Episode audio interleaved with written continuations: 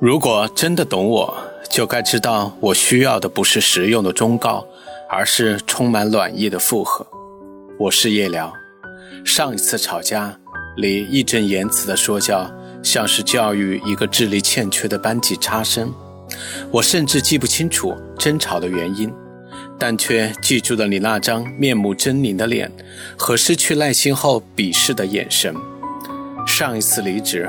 面对着被动的局面，多么希望在众多人的指责声中，能有一个声音温暖地说，没事啊，之前那家破公司就是没有前途，要是我也会这么干。上一次失恋，是在众人预料之中的没有结果，因为这段感情本就不被看好，曾经为了他与父母决裂，与好友为敌，这段感情终归没能走远。分手后，父母说当初就提醒过你，好友说那个人渣，一看就是个感情的骗子。多么希望能有一个人站出来，暖暖地说，谁的青春没有遇见几个垃圾啊，来来，我和你一起来骂他。这个世界上谁的人生没有走过几段弯路呢？最怕所谓的过来人，事前满怀好意的规劝，和事后冷嘲热讽的眼神。有时候明知前路艰险，但仍然想去尝试，毕竟我曾经以为自己的双手可以碰触到天空。面对人生，无论处于哪一个年龄阶段，我们都是新手，每个人的人生之路都是独一无二的，这是一个简单的道理，但是又有几个人能真正的理解它的含义呢？有时候就算是满身伤痕，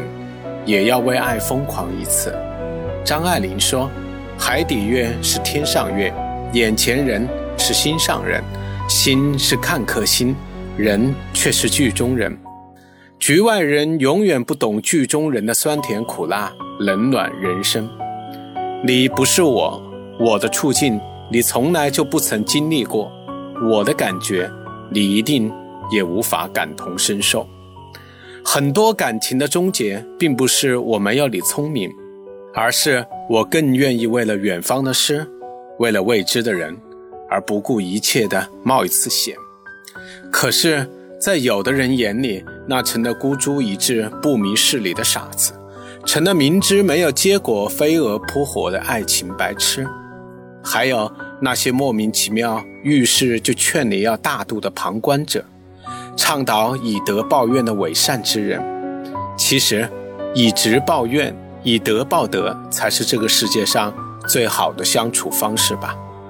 我需要的是，我追逐理想失败后，你附和地说，人类创造理想就是给大家追寻的，这个理想破灭的，再来下一个梦想。我需要的是，你慢慢地告诉我为什么会失败如此，而不是高高在上的忠告。这个世界上没有人会愿意听从别人的说教。我需要的是，做错事情后温暖的拥抱，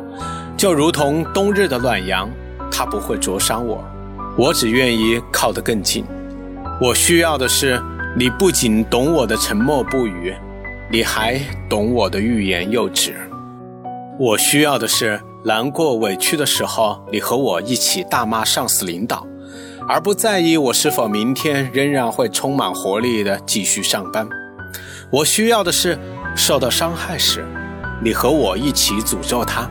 而不是在意我是否会下一刻重新投入他的怀抱。许多时候，我们未必会因为经历挫折而变得越来越好，但如果有一个人愿意随时的附和你，那么你的世界就会一直被点亮。我是夜聊，惊鸿人间，烟火身边。青色的脸，带着似水年华的梦，若有所思的人们，说走就走的心情，听着民谣歌手的曲调，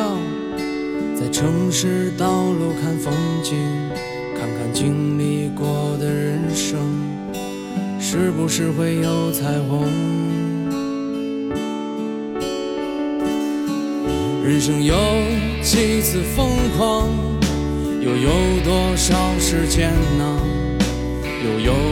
多少故事来讲给他们呢？忘掉那些不愉快呀，度过花样的年华，那树荫下的老人